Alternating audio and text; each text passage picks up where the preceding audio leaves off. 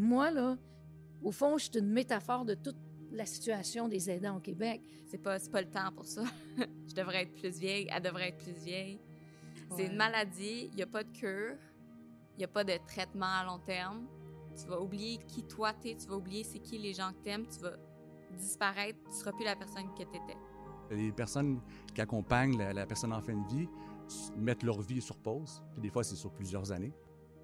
Ici Marina Orsini, je vous souhaite la bienvenue à Des histoires qui résonnent, le balado des proches aidants. Cette semaine, avec nos invités, nous parlerons du quotidien à domicile. Devenir proche aidant, c'est un rôle qui demande beaucoup, beaucoup pour une seule personne.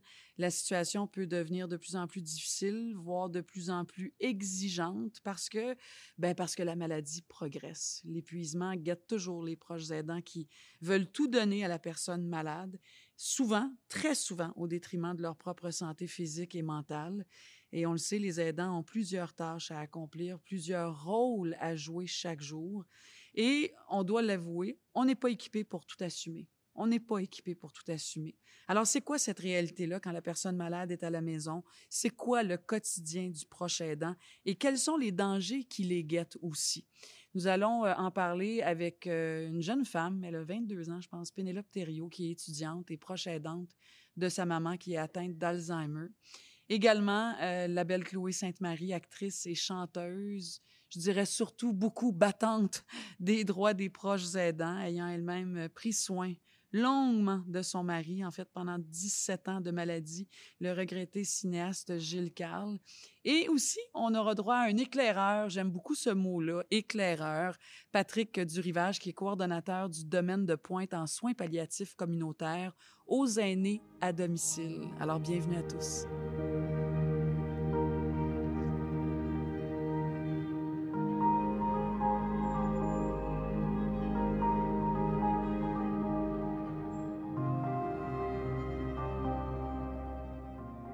J'ai maintenant le grand bonheur et l'immense privilège d'accueillir une femme que je considère mon amie. Mmh. Oui, une consoeur de métier parce que c'est une comédienne.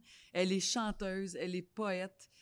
Puis je pourrais dire proche aidante, mais elle porte depuis plusieurs années à bout de bras, à bout de corps, à bout de cœur la cause des proches aidants. Chloé Sainte-Marie, t'es trop fine d'avoir dit oui. Merci. Écoute, 27 ans d'amour avec ton homme. Oui. Dans lequel, donc, pendant 17 ans de ces 27 ans-là, du tout début jusqu'à la toute fin, tu as accompagné ton mari, ton amoureux, ton complice Gilles Carle, qui a été affligé de Parkinson.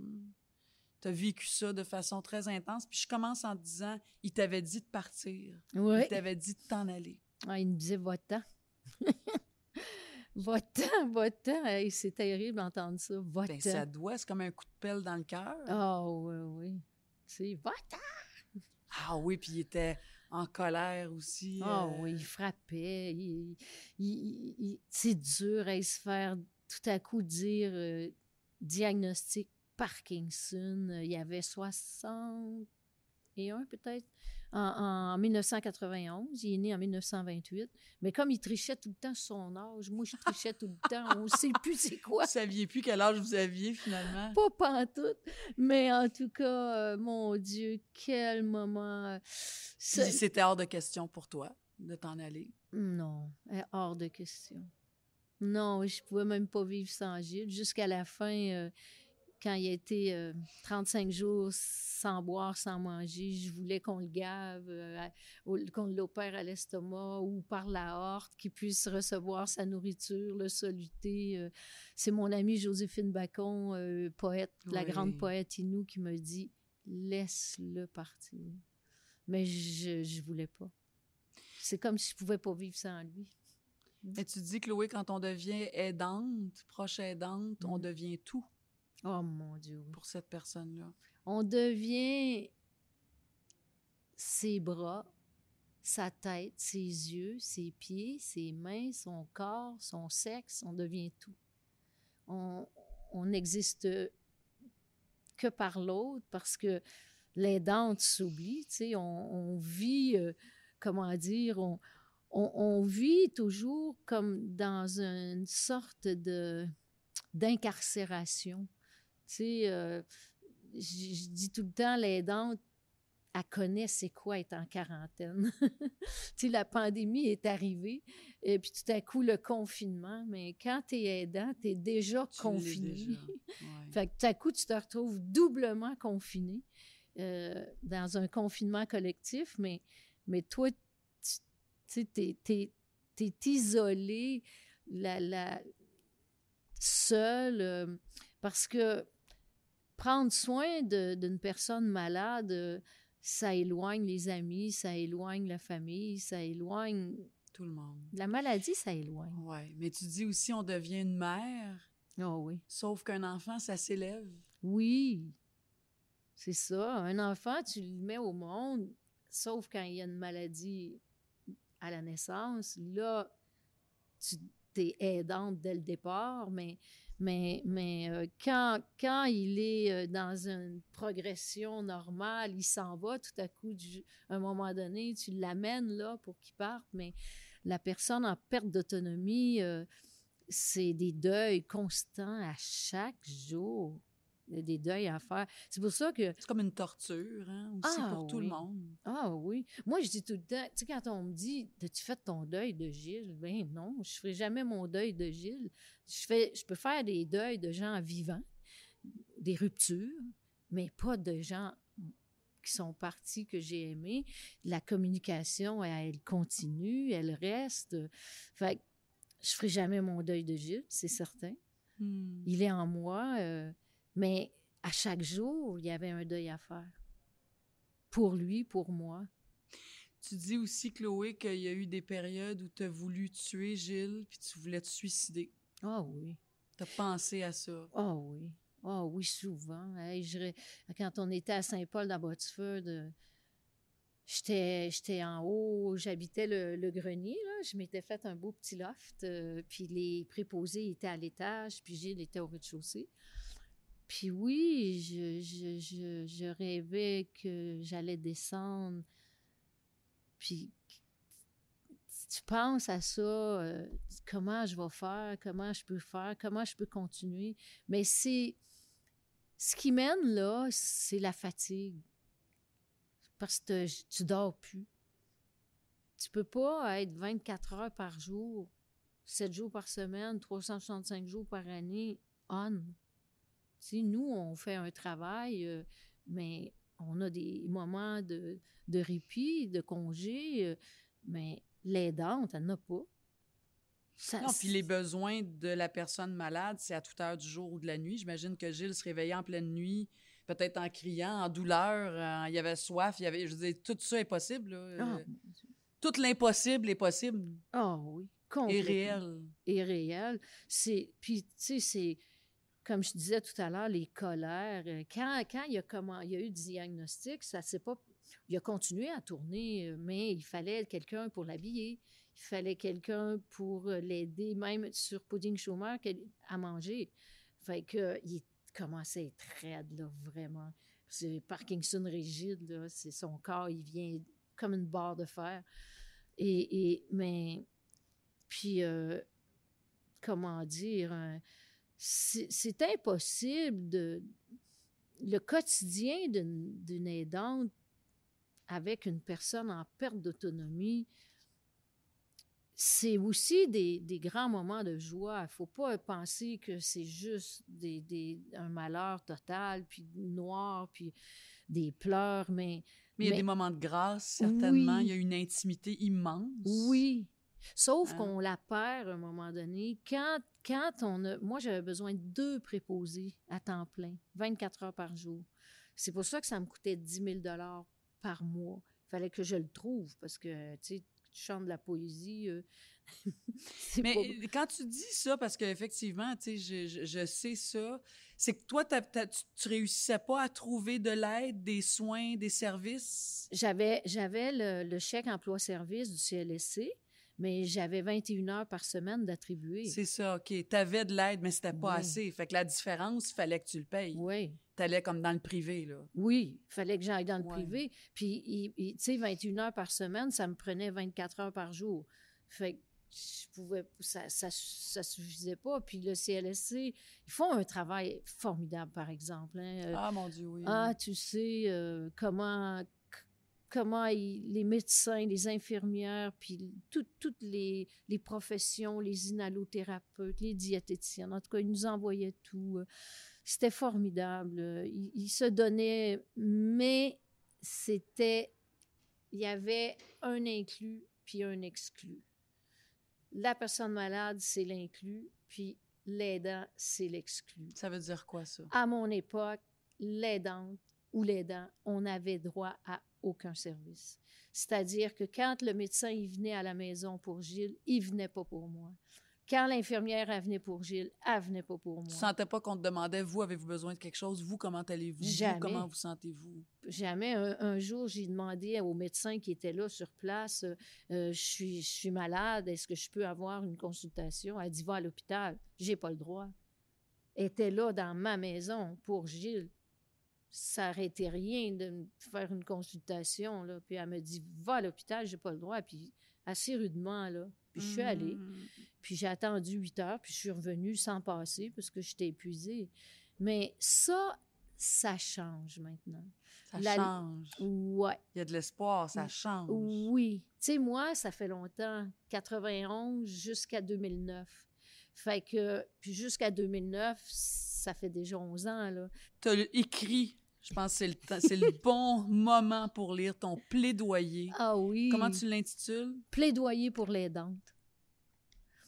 On demande à l'aidante un sacrifice complet d'elle-même, une ponction d'elle-même, qu'elle prend sur la peau de son bénévolat, sans rétribution, jusqu'à en mourir.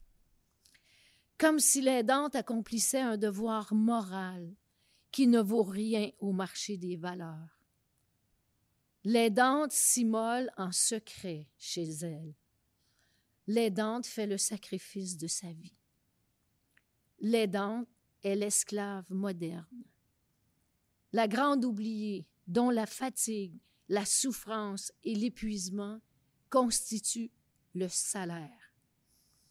Alors qu'en réalité, l'aidante fait partie de l'équipe de soins comme tous les autres membres de l'équipe des soignants. Pourquoi alors ne peut-elle pas bénéficier des mêmes avantages que les autres? Il est urgent que soit créé pour l'aidante un statut défini dans l'échelle de santé. C'est un métier, c'est un travail, c'est une profession.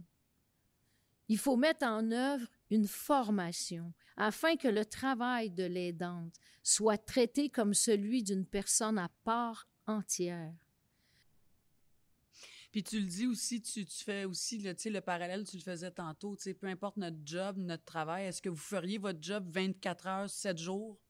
Non, c'est impossible, ça prend du répit. Dans n'importe quel job, qu'on soit animateur, acteur, caméraman, technicien, chanteur, médecin... ingénieur, avocat, professeur, je veux dire, tout le monde ne fait pas sa job 24 heures sur 24, 7 jours sur 7. Impossible. Ça prend du répit. Ça prend du répit. Donc, l'aidant, l'aidante, ça devient tellement prenant. Puis, tu sais, moi, depuis le début, puis je le dis encore, mais on dit, tu sais, que on n'est pas équipé pour, ni émotionnellement, ni au niveau de notre savoir. On n'est pas des médecins, on n'est pas des... Donc, oui, ça prendrait une formation. Oui, ça prendrait... C'est ça. Mais tu le sais, tu as pris soin de ta mère. Oui, pendant 4 ans et demi. Pendant 4 ans et demi, donc tu l'as vécu au quotidien. Oui. Hein? Puis toi, tu sais, quand on lit ton histoire, quand on connaît ton histoire, tu ne pouvais pas arrêter de chanter. Oh, tu ne pouvais pas être avec Gilles, même si tu aurais voulu. Parce que justement, tu dis, ça me coûtait 10 000 $ par mois parce que le temps qu'on me donnait, c'était pas assez. Il y avait besoin de quelqu'un 24 heures sur 24. Ouais. Mais donc, toi, tu as été obligée de continuer à travailler pour ramasser de l'argent. Donc, la faillite guette toujours l'aidant aussi ou l'aidante parce que c'est une réalité. Ah, oui. Faut continuer à payer un loyer, faut mettre de l'argent, faut mettre de la nourriture dans le frigo. Puis, tu sais, l'aider, il cesse de travailler parce qu'il est en perte d'autonomie. L'aidant cesse de travailler parce qu'elle aide la personne en perte d'autonomie. Donc, les budgets, c'est sûr, on s'appauvrit. Et à un moment donné, moi, avec Gilles, j'étais tellement endettée, là, quand, à son décès, la maison qu'on avait à Saint-Paul-de-Botsford, quand je l'ai vendue, j'ai même pas réussi à payer toutes les dettes. Mais ça, c'est... Moi, là, au fond, je suis une métaphore de toute la situation des aidants au Québec, c'est un cas là, qui représente tout ça. Là. Toute la même affaire. Puis des fois, c'est bien pire que ça. Parce que quand on a un enfant qui est malade à la naissance, c'est toute la vie. Ça peut durer 30 ans, 40 ans. Donc, les parents sont aidants pendant 30, 40 ans. Alors, le système, en fait, pour moi, tu sais, moi, je suis une aidante. Donc, je me disais, les solutions, ils doivent venir de celles qui vivent les problèmes au quotidien. Donc, le système médical connaît, bon, gère tout ça, mais l'aidante est sur le terrain. Puis le neurologue... C'est elle qu'on devrait écouter. C'est lui, les aidants qu'on devrait écouter pour être capable de mettre en place... Des politiques. Des politiques. Les personnes âgées, maintenant, là, souvent, là, ils se mettent eux-mêmes dans des résidences privées ou dans des CHSLD pour ne pas être un poids pour les enfants. Alors, c'est grave parce qu'ils se sentent de trop. Tu sais, c'est tout un long pattern depuis les années 70, depuis qu'on a foutu dehors les religieuses, au fond. Tu sais, c'était des femmes soignantes, hein? Puis après est arrivée, la chose la plus merveilleuse, les soins gratuits. Mais malgré... Il y a du bon puis il y a du mauvais. Oui, on a oublié que les soins à domicile sont la pierre angulaire du système de la santé. Si on va pas là, on mise pas là, mais dans une population vieillissante, c'est foutu. On peut pas... On pourra pas pallier à ça, là. On peut pas. Ma belle Chloé, t'as écrit une chanson, t'as fait un vidéoclip, d'ailleurs, sur l'approche aidance. C'est tellement beau, l'image est tellement... Ah, merci! Magnifique, puis je pense que ça parle parfaitement de c'est quoi l'approche aidance. On va en écouter un extrait. Merci.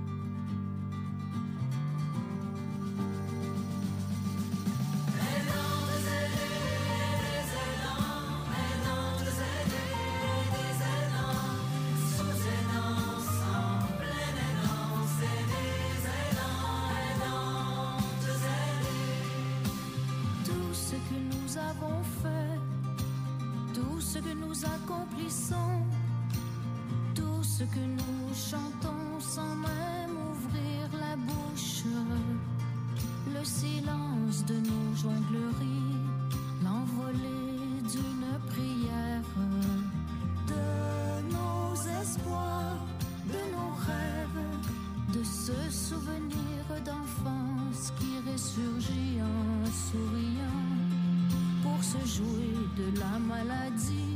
De nos secrets, de nos promesses, de nos projets, de nos prouesses.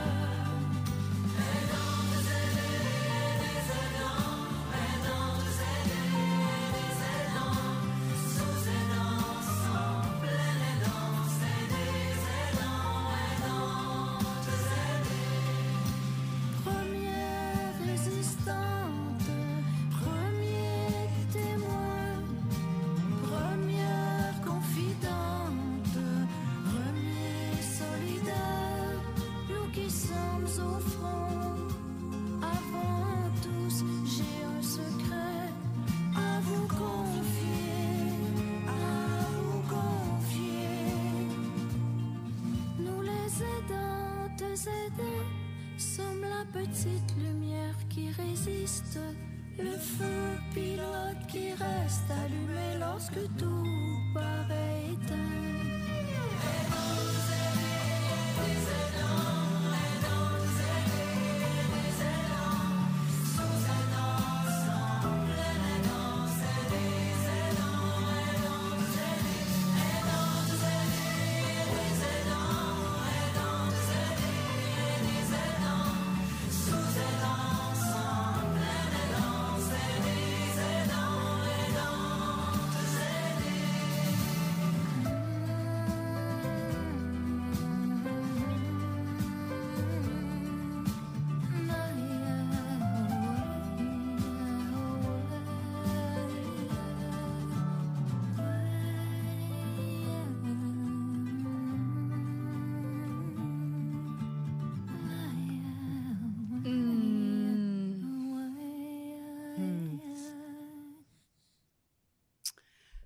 Ma belle Chloé, mon Dieu, ces images-là, ces paroles-là, aidez et aidantes, aidants aidés. Hein? Oui. Et moi, je dis toujours que l'approche aidante, c'est tellement un grand voyage dans une vie. Et puis, je trouve ça très touchant quand tu dis, quand la maladie entre dans notre vie comme aidant, comme aidante, c'est comme si on était contaminé, les gens fuient, comme si ça les met face à leur propre mort aussi. Puis vous autres, ça a été jusqu'au point où il y a même une municipalité qui ne voulait pas de vous autres, qui ne voulait pas de Gilles et toi dans leur municipalité. Absolument. Il a fallu que j'aie recours à mes amis avocats parce qu'on voulait donc faire la maison, première maison Gilles-Carle à Saint-Paul-d'Abbotsford. Et parce que j'étais à bout, puis là, j'avais besoin d'aide. Puis l'idée, au départ, c'était comme une coopérative, là. 5 aidés, 5 aidants, dont 2 travaillent, puis 3 aidantes se reposent. Donc, c'était une coopérative, mais j'avais pas le droit. Alors, mes amis avocats, ils ont dit, ben ça va être des colocs malades. Puis, ils ont trouvé l'astuce. Mais à partir du moment que Gilles est décédé, on n'avait plus le droit. Et la raison, c'est parce qu'ils ne voulaient pas voir des fauteuils roulants dans le rang. Ils ne voulaient pas voir des personnes malades dans le rang. Dans leur quartier, dans leur coin? Dans... Non, non. Mais c'est généralisé, ça. C'est tabou, la maladie. C'est comme si les gens ont peur d'être contaminés par la maladie. Comme si tu allais tomber malade quand tu es en présence d'un malade, comme si quelqu'un qui est mourant va faire que tu vas mourir. Oui. Oui, ça, je peux comprendre ça, effectivement. Ça crée des grands malaises. Oui. Les gens ne savent pas comment être, ne savent pas quoi dire. Oui. Les gens n'appellent pas, ben je ne veux pas te déranger, alors qu'au contraire, dérange-moi. Tu dérangeras jamais, même s'il y a peu de mots à dire, même si c'est de dire que tu sais pas quoi dire, c'est déjà de dire quelque chose. Un silence, c'est dire quelque chose. Mais on est tellement inconfortable. Je sais qu'avec Gilles, Chloé, t'as passé par toutes sortes d'étapes. Gilles, il y a eu toutes sortes d'étapes de tu le disais tantôt, de violence, parce qu'il il était piégé dans son corps aussi. Hein? Un Parkinson rigide, l'incapacité de cet artiste, de cet homme-là, de s'exprimer. Gilles, c'était la poésie, la réalisation, la peinture, le dessin. C'était tellement multiple. Et tu as eu une période où tu as carrément fait appel à Pierre-Carl Péladeau et à Julie Snyder, qui était sa conjointe à cette époque-là, en 2005. Et ils ont fait une levée de fonds pour toi. Raconte-nous en quelques mots. Ils ont quand même ramassé, c'est quoi, 235 000 $? Pour toi et Gilles. Donc, 2 ans de soins. Ça équivaut à 2 ans de soins. C'était formidable. Mais ben moi, je l'ai appelé, puis je lui ai dit, qu'est-ce que tu peux faire pour Gilles? J'ai dit, Gilles-Carle, c'est pas juste moi qui dois le porter, c'est un patrimoine vivant, son œuvre est partout dans le monde. Pourquoi, tu sais, j'étais à bout, là. Puis, il a dit, je vais faire quelque chose. Puis, il a fait ce projet de levée de fonds. Ça s'est passé à l'Excentrice. Lui, il était président d'honneur avec Daniel Langlois. Puis c'était un magnifique moment. Et ça m'a aidée pendant 2 ans. Et ça a parti aussi le bal que... Après 2 ans, il fallait que je recommence à trouver une autre solution. Puis, je t'ai vu aller pendant plusieurs années. Tu te souviens, hein? J'étais la plus grande quêteuse au Québec. Puis je le disais, les gens ils disaient « Chloé, laisse-la pas rentrer dans ton bureau parce que tu pourras pas y dire non. » Elle ressort plus, premièrement, tant que tu n'y as pas dit oui. Elle ressort avec un chèque. Mais tout ça aussi pour dire que l'idée, c'était de créer donc cette fondation-là, oui. La Fondation maison Gilles-Carle, oui. La première maison... a ouvert ses portes en mai 2012 à oui. Cowansville. Aujourd'hui, il y a 8 maisons oui. Gilles-Carle, donc Boucherville, Bronte-Missisquoi, Montréal, Chaudière-Appalaches, Alma, la Fondation pour enfants Marc-Denis, il y a Shawinigan, il y a Montjoli aussi. Oui. C'est fou ce que tu as réussi à créer, ce que vous avez réussi, mais en même temps, Gilles, il était limité aussi, oui, son nom, sa notoriété, oui. L'amour que les gens lui portaient, oui. L'amour que les gens te portent aussi, Chloé. Mais tu sais, après cette expérience-là, tu aurais pu faire, je pense que je vais me reposer. 27 ans d'amour, 17 ans oui. avec la maladie, mais à bout de bras, à bout de souffle. Ah, oui. Et tu as voulu poursuivre pour avoir ces maisons-là. Et ils sont là, ces maisons-là. Ils fonctionnent. Là. Des maisons qui donnent du répit. Oui, c'est ça qu'on a le plus besoin. Si j'avais eu ça, tu sais, parce que tu viens au début avec la personne aidée, malade, et on peut rester là une semaine, un mois, et on recrée une famille.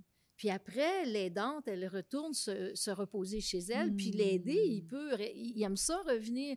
Il faut créer des liens fraternels, amicaux, puis c'est ta dimension humaine. C'est des maisons à 8 chambres, 12 chambres. Seulement à Montréal, il y a 22 chambres, parce que là, ça couvre tout Montréal. Ouais. Puis Boucherville, mais c'est vraiment essentiel de retourner à l'humanité. C'est ça qu'on a besoin.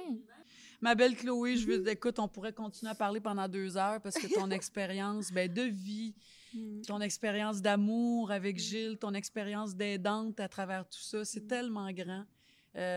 Puis je veux te dire merci d'avoir créé ces maisons-là. Merci de continuer à porter ces maisons-là parce que faut continuer à les faire évoluer puis à rester debout, ces maisons-là. Ah oui. Et je te souhaite plein de santé, je te souhaite de la paix, je te souhaite de l'harmonie. Je sais que ton nouvel album s'en vient à l'automne. Oui. Et ça, c'est sûr que cet album-là, tous tes albums sont toujours tellement habités. Merci. Habités par la merveilleuse personne que tu es. Merci beaucoup d'être venue.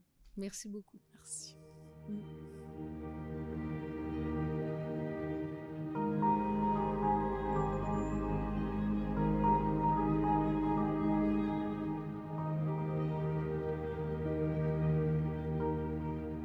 C'est au tour d'une jeune femme de 22 ans qui est étudiante et qui est surtout la fille de sa mère.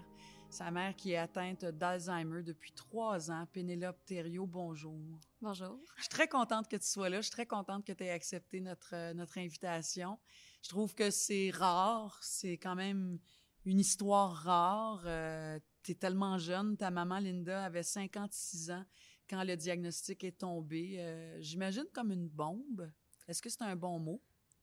Oui. Plus comme un tsunami, parce que c'est comme une vague, une autre vague, une autre vague.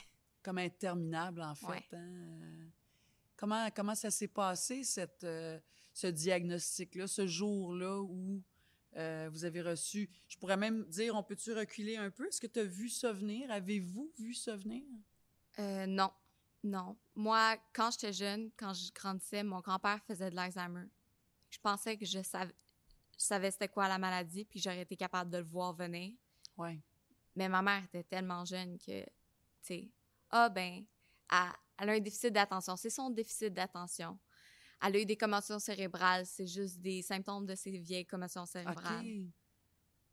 C'est pas quelque chose que tu vois venir. Mais ma grand-mère, elle l'a vu. Ah oui, mère, la mère de ta mère l'a vu, elle. Puis c'est elle qui est allée chercher un diagnostic avec ma mère. Ah oui, hein? Mais ça se traduisait comment? Qu'est-ce que tu vivais au quotidien avec ta mère qui aurait pu, justement, oui, les commotions, oui, le TDAH, tout ça, mais encore, là... au quotidien, c'était ma mère qui se fâchait après moi. Je t'ai dit de faire ça, tu l'as pas fait, mais moi qui disais, tu m'as jamais demandé de le faire. C'est pour ça que je l'ai pas fait. Ah, fait qu'il y avait ces confrontations-là. Ben oui. Autres. Fait que ça me poussait encore plus loin de ma mère. Tandis que elle, c'était des symptômes qu'elle avait de sa maladie. Puis moi, j'étais comme, ma mère est rendue bitch pas mal. Là. Ah, c'était vraiment... Ben oui, puis avec raison. Puis elle aussi, ta mère, elle devait se dire, elle devait être indignée. Puis, ma fille ingrate qui fait rien, j'y demande de faire quelque chose, elle le fait pas, elle fait pas sa part, tu sais, c'est rendu un adulte. Hi. Donc, il y a peut-être eu, c'est un bien grand mot, là, un certain soulagement, mais je veux dire, ça a dû éclairer un paquet d'affaires, en fait, quand ce diagnostic-là est tombé. Hein? Mais c'est comme, OK, c'est pour ça que ma mère a oublié ma fête. OK, c'est pour ça qu'elle se fâchait pour rien. OK, c'est pour ça que ma mère, elle travaille plus puis qu'elle n'est plus capable de garder une job. Mais il paraît que tu as vécu beaucoup de culpabilité, toi, quand ce diagnostic-là est tombé. Tu avais 19 ans, parce que là, ça fait 3 ans, en fait, que vous avez su que ta mère était atteinte d'Alzheimer. C'était quoi, cette culpabilité-là? Bien, je vivais avec elle tous les jours. Je savais c'était quoi la maladie d'Alzheimer à cause de mon grand-père. J'aurais dû le voir venir. J'aurais dû être capable de discerner les symptômes. J'aurais dû, moi, aller pour avoir un diagnostic pour ma mère pour l'Alzheimer. Comment ça, j'ai pas vu ça? Oui. C'est moi qui vis avec. Oui. Puis il paraît que ta mère et ta grand-mère t'ont annoncé cette nouvelle-là juste après Noël. Ils n'ont pas voulu te le dire. Oui. Eux, ils ont eu le diagnostic 2 semaines avant Noël. Puis ils voulaient avoir un dernier Noël en famille normale, entre guillemets. Donc, après Noël... 2 semaines après, ils m'ont assis dans le salon. Pénélope, on a besoin de te parler. C'est ma grand-mère qui me l'a dit parce que ma mère n'était pas capable de le dire. Ah non, hein? C'était trop dur. Mm-hmm. C'était trop émotif. C'était trop chargé.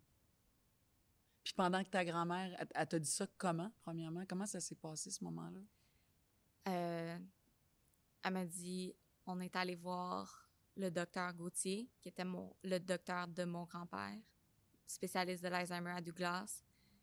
Elle dit, ta mère a fait de l'Alzheimer. Puis là, tout de suite, je suis comme, ben non, elle fait pas de l'Alzheimer, elle a 56 ans. Elle oublie des affaires, OK, elle se fâche, c'est pas de l'Alzheimer, tu sais, ça peut pas être, pas à son âge. Je peux pas avoir un grand-père qui fait de l'Alzheimer, puis une mère, un grand-père qui a fait de l'Alzheimer, puis après ça, une mère qui fait de l'Alzheimer maintenant, là. C'est pas le temps pour ça. Je devrais être plus vieille, elle devrait être plus vieille. C'est ça, ça n'a comme pas de sens. Non. Hein? Puis ta mère, pendant ce temps-là, elle était dans quel état? Triste. Tu sais, ma mère elle a des tendances à faire de l'anxiété. Là, c'est comme, tu sais, c'est une grosse dépression, là. C'est la pire nouvelle que tu peux pas avoir. Ouais. C'est une maladie, il n'y a pas de cure, il n'y a pas de traitement à long terme. Tu vas oublier qui toi t'es, tu vas oublier c'est qui les gens que t'aimes, tu vas disparaître, tu ne seras plus la personne que t'étais. Tu vis avec ta maman en appartement, vous vivez ensemble. Ta mère est monoparentale. Je pense qu'elle t'a élevée toute seule, hein, toute ta vie. Vous vivez ensemble. Toi, tu vas à l'école. Mon Dieu, comment ça s'organise, tout ça? C'est difficile à dire. Je fais ce que j'ai besoin de faire. Ça veut dire? Ça veut dire j'en prends plus, j'en prends trop des fois. On développe une routine, puis c'est une routine qu'on change au fur et à mesure que les symptômes deviennent de plus en plus difficiles à gérer. Comme avant la pandémie, ma mère était capable de rester à la maison seule. Fait que je lui faisais un tableau pour la journée. Je mettais le jour, la date, la température, ses repas que j'avais préparés qui lui restaient juste à réchauffer. Puis donc, tu lui donnais comme un agenda, là, voici ta journée, là, voici où on en est là, aujourd'hui. Un gros tableau blanc avec un code de couleur pour que ça soit facile à suivre. Elle cochait quand elle avait donné à manger au chien, quand elle avait marché avec le chien. Je marquais si elle avait un rendez-vous. Je marquais le numéro de ma grand-mère pour qu'elle appelle ma grand-mère si jamais il y a quoi que ce soit puis elle a besoin d'aide. Puis pour qu'elle soit le plus autonome possible puis pour que moi, je puisse continuer d'aller à l'école. Oui, parce que tu vas à l'école à temps plein, là. Ouais. Ça n'a pas changé... En fait, tu me racontais juste avant qu'on commence que tu veux finir tes études, tu es à l'université, là, puis tu veux finir tes études dans le même temps que tu avais prévu avant même que ta mère elle tombe malade, là. Fait que t'as comme pas changé tes objectifs, là. Donc, c'est beaucoup de pression pour toi, ça. Oui. Bien, ma mère, l'université pour elle, c'est vraiment important, puis elle veut que ça soit ma priorité numéro 1. Bon, clairement, c'est pas ma priorité numéro 1, là. C'est impensable de dire je vais passer l'école avant ma mère qui est malade. Mais c'est ma deuxième priorité, donc je veux la rendre fière, je veux qu'elle n'ait pas pression qu'elle m'empêche de continuer de vivre ma vie puis d'atteindre les objectifs que j'avais avant qu'elle soit malade. Hmm. On me disait que tu étais quelqu'un d'anxieux. Oui, oui. Puis j'imagine que cette anxiété-là s'est multipliée ces dernières années. Oui.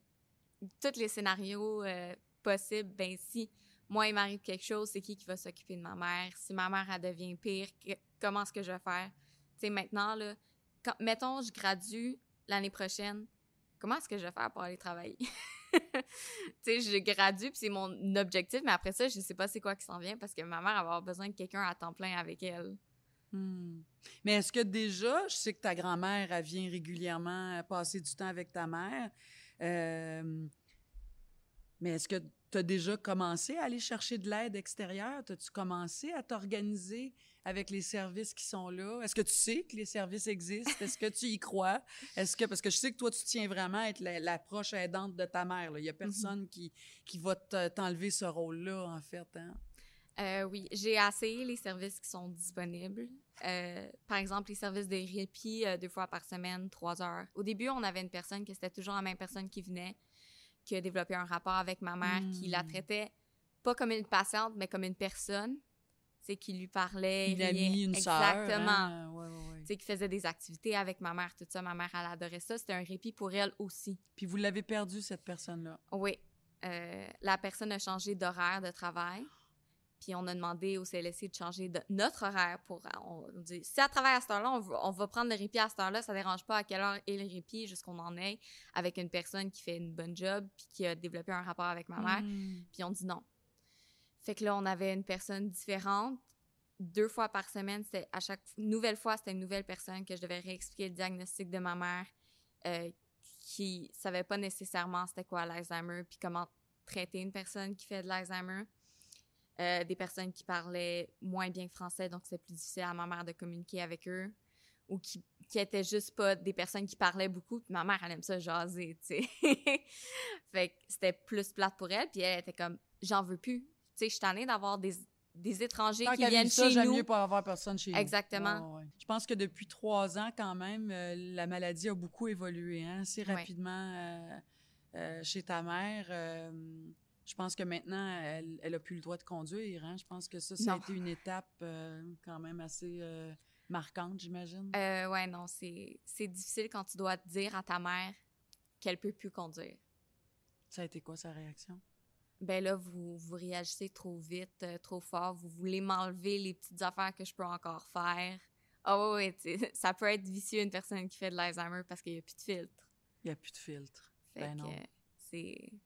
Tu sais, t'es ma fille, t'as pas d'affaire à moi m'enlever. C'est pas moi l'enfant. Tu me diras pas que oui, c'est ça, c'est pas moi l'enfant. C'est moi ta mère. C'est ça. Ben oui. C'est moi ta mère, tu dois faire ce que je dis de faire, ce que je te dis de faire, mais là, c'est le contraire, tu sais. Même que ma mère, elle m'appelle maman. Elle se trompe, puis elle m'appelle maman. Ah oui, hein? Ouais. Ça, tu prends ça comment? Tu vis ça comment? Ben, j'ai arrêté de la corriger parce que ça la rendait juste plus triste. Fait que je dis, je t'aime. Hmm.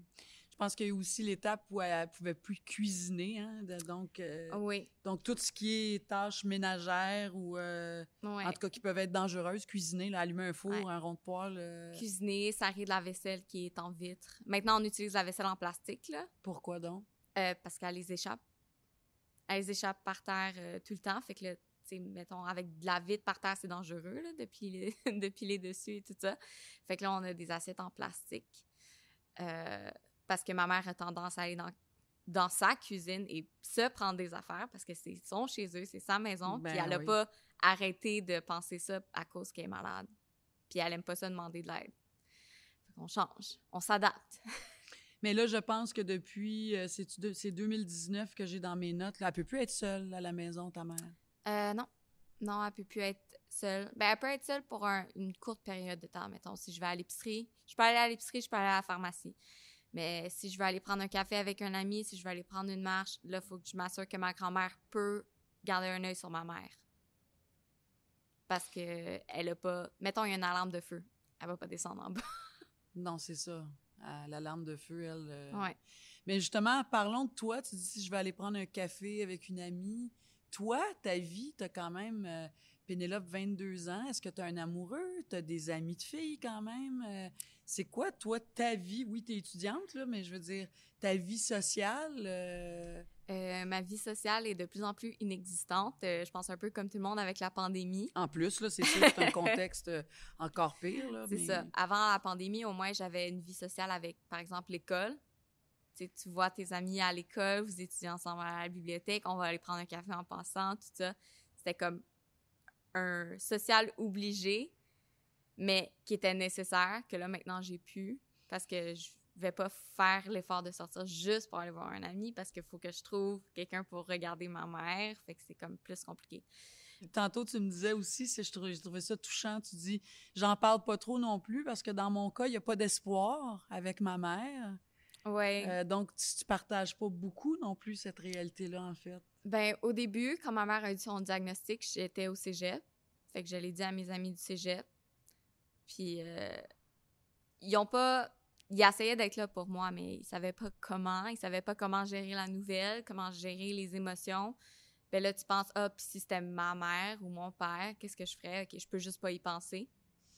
Puis, ils savent pas comment interagir avec moi après. Puis, la petite lueur dans leurs yeux de comme pitié.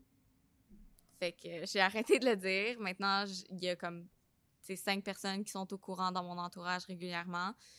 Puis après ça, le reste, ben, je suis juste Pénélope, une fille ben, qui était impliquée à l'école. Là. Je suis plus impliquée à l'école parce que j'ai plus le temps. Mais j'allais quand même aux événements. Je posais des questions en classe. J'étais toujours elle qui répondait aussi aux profs. Fait que c'est comme ça qu'ils me connaissent. T'es plus silencieuse, là. Exactement. Parce que tu gardes tes énergies à quelque part, j'imagine, hein? Tu te préserves un petit peu. Tu dis aussi, Pénélope, que le système n'est pas adapté pour les proches aidants étudiants. Puis, mon Dieu, sans faire de recherche, j'imagine effectivement que, comme tu dis, on avait un service d'une travailleuse sociale ou de quelqu'un qui venait à la maison s'occuper de ma mère, puis c'était parfait parce qu'elle s'entendait bien avec ma mère, mais elle a changé son horaire, on l'a perdue. Fait que ça serait quoi ton message justement aux instances là, qui nous écoutent si en tant qu'étudiante proche aidante, tu dirais quoi? Ben, on a besoin des services qui sont plus flexibles, puis on a besoin des services différents que quelqu'un qui est retraité et qui prend soin de son conjoint à temps plein, puis c'est sa seule occupation, c'est d'être aidant naturel. Quand tu dois en plus garder ta job, faire de l'argent ou être étudiant à temps plein, tu peux pas mettre autant d'énergie à être aidant naturel parce que tu as toutes ces autres occupations-là qu'il faut qu'ils soient faites. On peut pas réussir au travail ou à l'école et être aidant naturel seul. Puis il y en a qui ont des familles au complet, puis même quand, tu sais, j'ai été mis en contact avec un autre aidant naturel que lui, sa mère aussi a fait de l'Alzheimer, puis quand il y a eu le diagnostic, lui aussi était à l'université, puis elle était comme, écoute, c'était moi, mon frère puis mon père, puis j'avais de la misère à arriver, fait que j'ai aucune idée comment toi tu fais. Alors, comment tu fais? Je te pose la question, Pénélope. Genre pas beaucoup.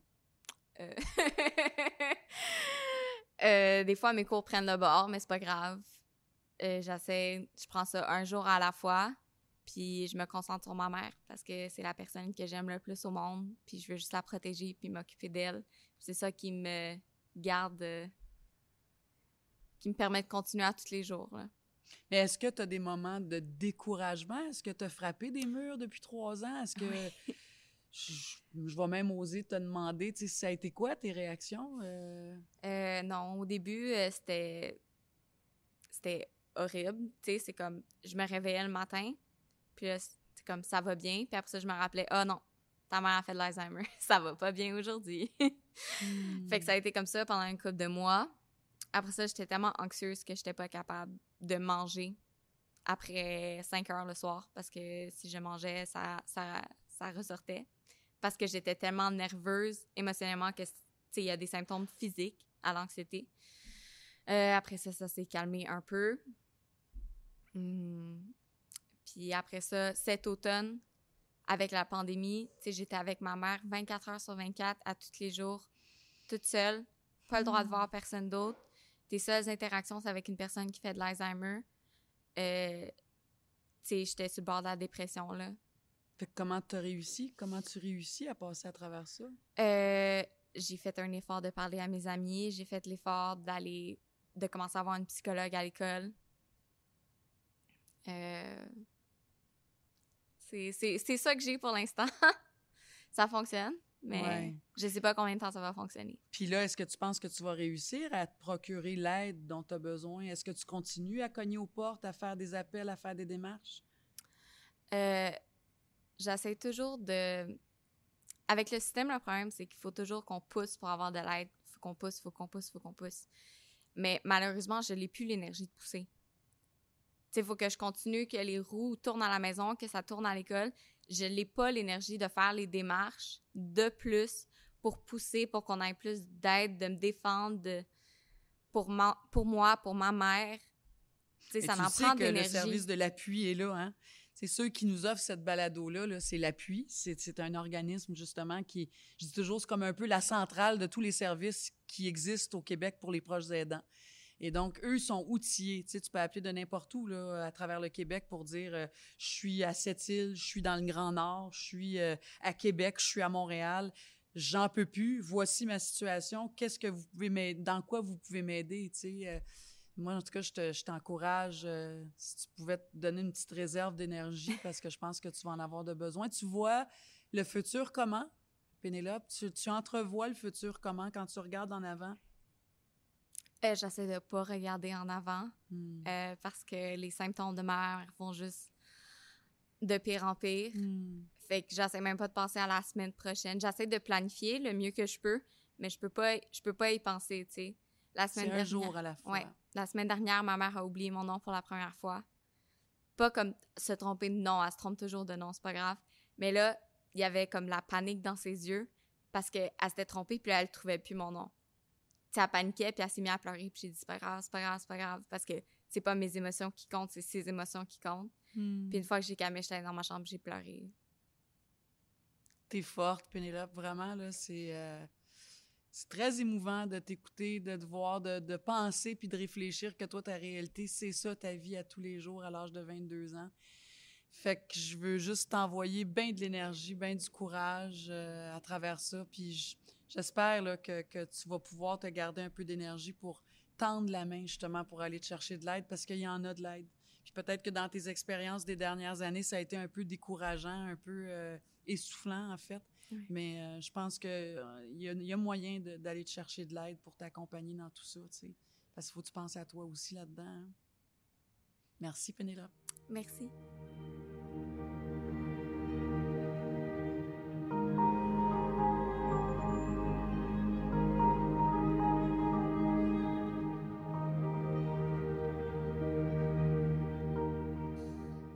Patrick Durivage, depuis 22 ans, c'est incroyable, vous accompagnez les aidés et les aidants dans votre rôle de coordonnateur en soins palliatifs. Je lisais que votre clientèle est principalement composée d'aînés, donc des gens âgés à domicile, souvent en fin de vie. Alors, on parle de gens qui sont âgés souvent de 80, 90, même 100 ans et plus, vous me dites avec votre pouce. Oui. Parce que, évidemment... Peu importe l'âge qu'on a, peu importe la maladie, on veut tous finir notre vie chez nous. Hein? On veut partir dans notre maison, dans notre lit, dans nos affaires. Je pense que ça, c'est assez unanime pour tout le monde. Bien, c'est le consensus que les gens ont dans leur tête, justement, ce souhait de vouloir mourir à domicile. Mais c'est pas tout le monde qui a les possibilités de mourir à domicile. Ouais. Donc, il faut tenir compte la réalité autant physique, donc la maladie, quelle maladie la personne a. Il y a certaines maladies, c'est plus difficile à garder à domicile. Oui.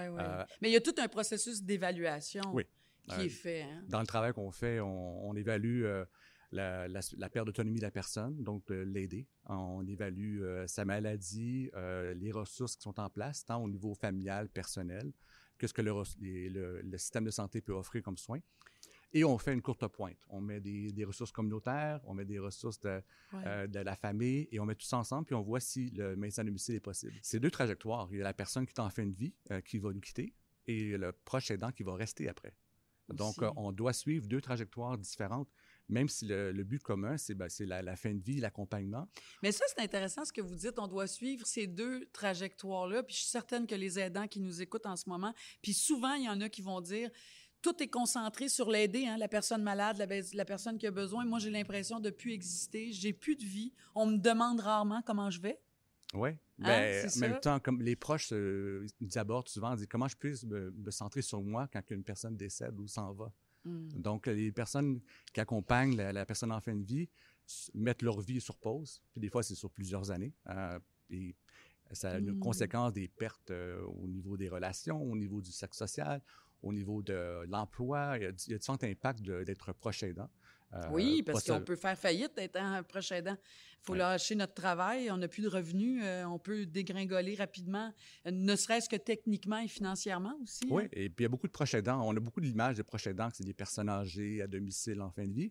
Mais tout le réseau social et familial qui est autour, ce sont aussi des proches aidants. Oui. Donc les filles, les fils, les... Ça aussi, vous allez vouloir gratter pour savoir qui est là d'abord, là, dans votre famille, votre entourage média, qui peut vous donner de l'aide, parce que bien souvent aussi, on va se sentir plus à l'aise, plus confortable, plus intime, très souvent avec des gens qui sont proches de nous. Oui, hein? Et que la personne permet aussi d'être d'un soutien. Oui. Et la famille qui veulent, les membres de la famille qui veulent participer aux soins, et la personne en fin de vie veut garder peut-être des fois ça plus personnel. Mmh. Le proche va être des fois un peu un gardien qui rentre, qui participe aux soins.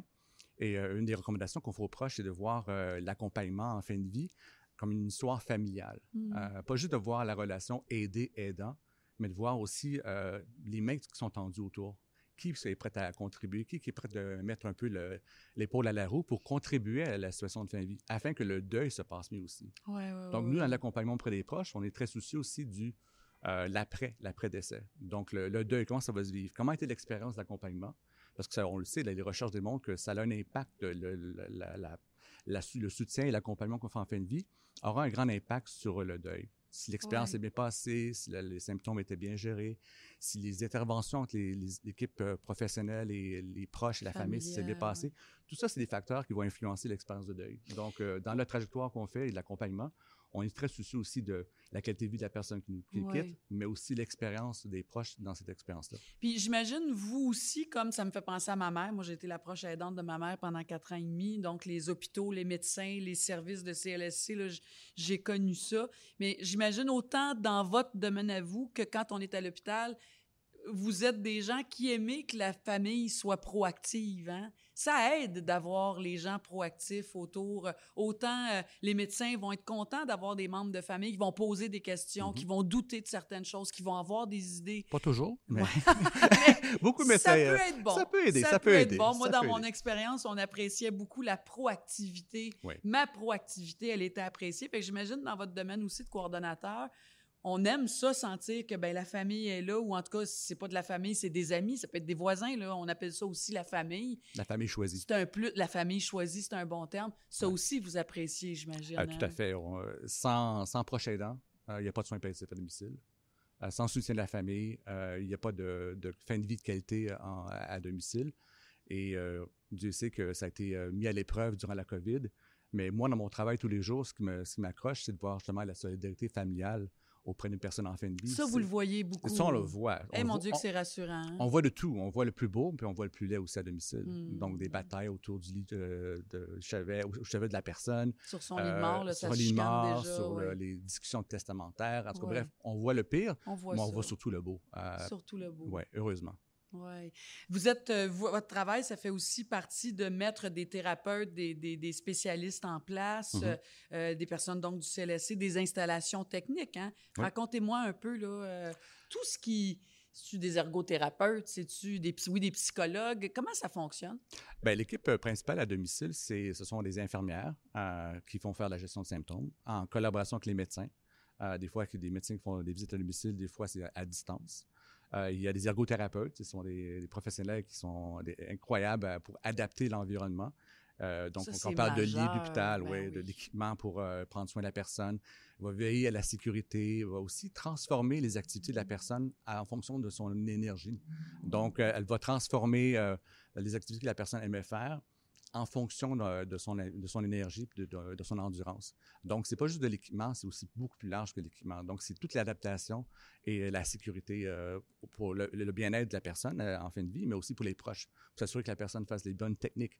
Pour pas, quand on aide sa mère, qu'on se barre le dos parce qu'on utilise les mauvaises techniques. Absolument. Et ça ajoute aussi quelquefois les physiothérapeutes et nutritionnistes et bien entendu des travailleurs sociaux qui accompagnent les proches dans cette trajectoire-là pour voir et puis réévaluer avec les proches et la famille si la personne est confortable, si c'est toujours le choix et le souhait de la personne en fin de vie de demeurer à domicile. C'est ça, faire souvent, des suivis, hein, c'est important quasiment tous les jours ou tous les semaines. En tout cas, il faut faire une mise à jour. Hein? Tout à fait. On doit réévaluer si la personne est confortable. Et parce qu'une personne qui est en fin de vie a bien souvent l'impression d'être un fardeau sur les proches, étant donné la lourdeur des soins, étant donné. Donc, oui, les personnes veulent mourir à domicile, mais je pense qu'on doit revoir notre libellé puis dire les gens veulent vivre plus longtemps à domicile. Pas forcément y mourir. Les gens veulent vivre le plus longtemps, puis chacun a une définition de ce qu'est la vie, hein, de ce qu'est vivre. Donc, de mourir. Pas toujours. Les personnes veulent choisir des soins terminaux dans un centre hospitalier, dans une unité de soins palliatifs, dans une maison dédiée en soins palliatifs. Donc, finir les dernières journées, des fois, avec une équipe professionnelle, mais les gens veulent passer le plus longtemps possible à domicile. Ouais. Et ce qu'on fait, on les accompagne, puis on réussit des fois même à les garder à domicile, dans le confort, des fois quelques jours avant le décès. Donc, des fois, on admet les personnes, des fois 24 heures avant le décès, parce que c'est les choix de la famille. Donc, on doit respecter les choix de la famille.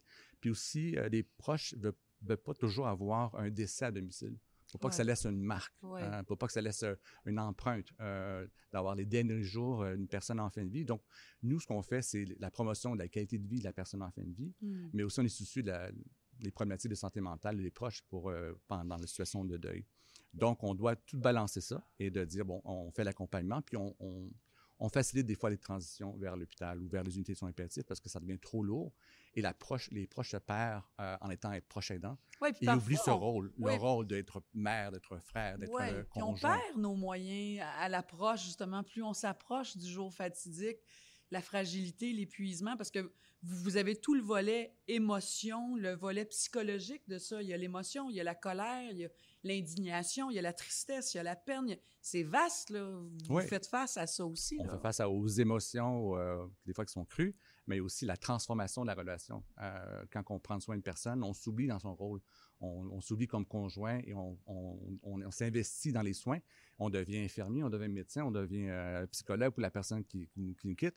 Puis on oublie d'être conjoint, d'être en relation comme conjoint dans les derniers moments.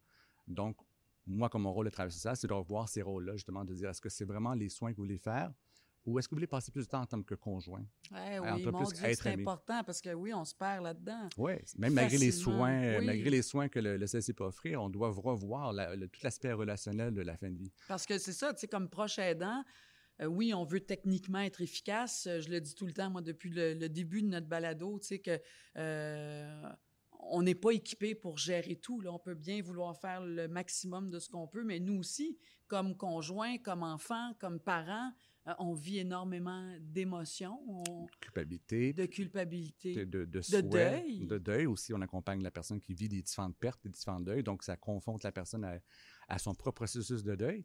Mais aussi, il faut penser les conjoints âgés qui accompagnent une personne qui part. Elle aussi, elle a des pertes d'autonomie. Elle aussi est confrontée à sa propre mortalité à venir. À ses propres limites. À ses propres limites, à ses propres capacités, à ses propres souhaits. Et bien souvent, elle va se poser la question, mais qui va prendre soin de moi lorsque ce sera mon tour? Donc, c'est tout ça qui, des fois, est en jeu dans le relationnel puis dans les émotions des proches aidants.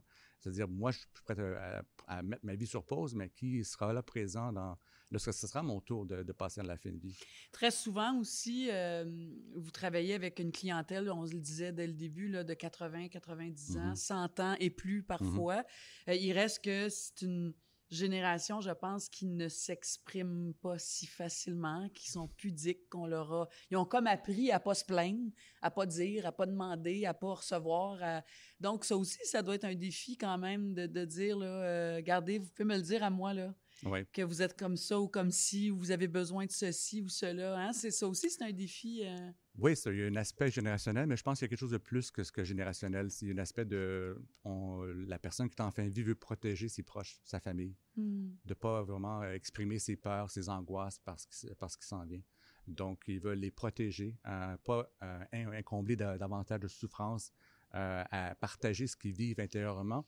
Donc, c'est pour ça que le travail social va être impliqué pour permettre l'expression des émotions avec une personne neutre, pour qu'ils puissent parler justement de ces angoisses. On vit toute une anxiété par rapport à la mort. On est toutes, c'est une réaction humaine d'avoir peur de la mort. Mais déjà, face à la maladie, hein? Oui, pour aller vers la mort, c'est à puissance...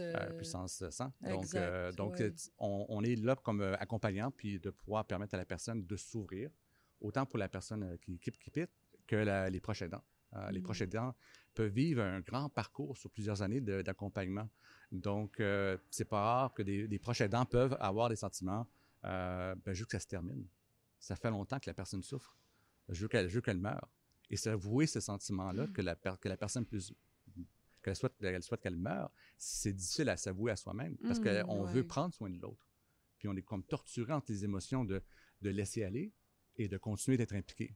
Donc, c'est ce balance entre ces deux tendances qu'on doit aussi aider les proches à vivre et à exprimer. Oui, puis ça m'amène évidemment à parler des proches aidants, de la transition. C'est le mot là, qui me vient. Il y a une transition à travers tout ça. Hein? Déjà, d'entendre qu'il y a un diagnostic, il y a une transition, tous les deuils qui suivent tranquillement au jour le jour, au fil des jours, des semaines, des mois, des années, voire plusieurs années. Mais tout ça, c'est des transitions de vie aussi. Puis j'imagine que l'ultime transition, c'est le départ officiel de cette personne-là, donc le décès.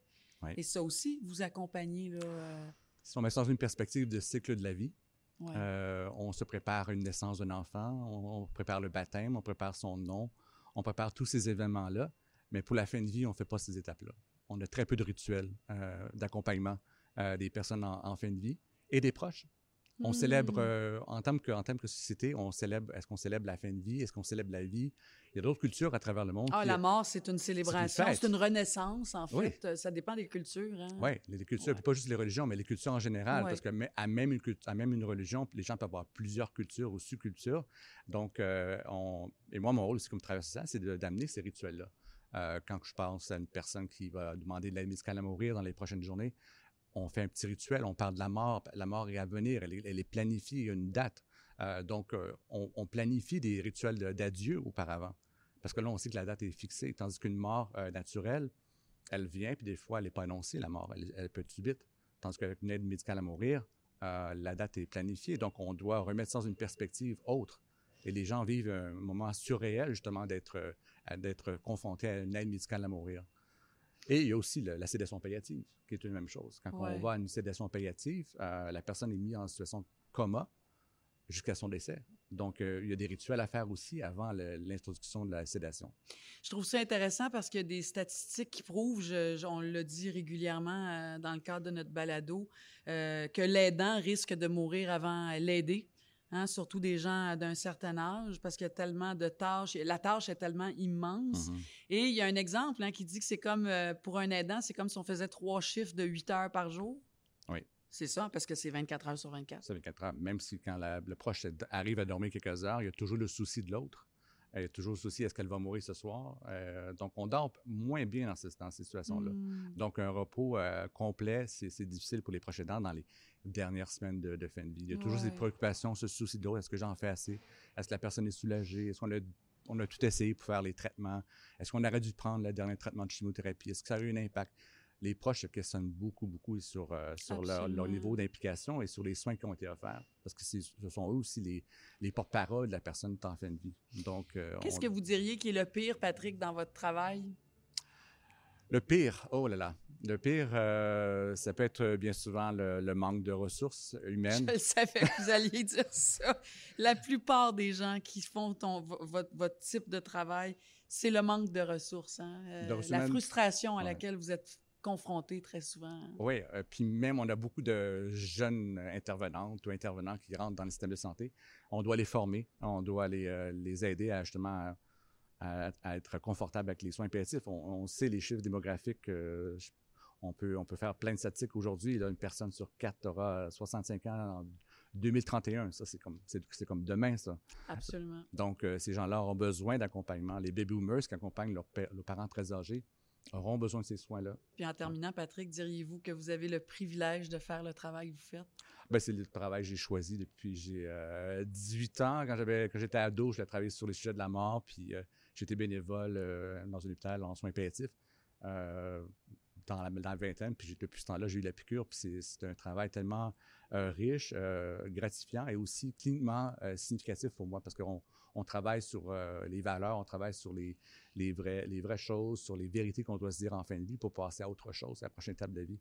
Donc, c'est un lieu, un temps d'histoire de la personne qui peut être aussi générateur de tellement de découvertes et tellement de liens sociaux qu'on peut tisser et qu'on peut raffermir en fin de vie. On est chanceux de vous avoir parmi nous, hein? Le plaisir était pour moi. Merci infiniment, ça fait du bien. C'est rassurant d'entendre des gens comme vous. Merci, Patrick. Merci.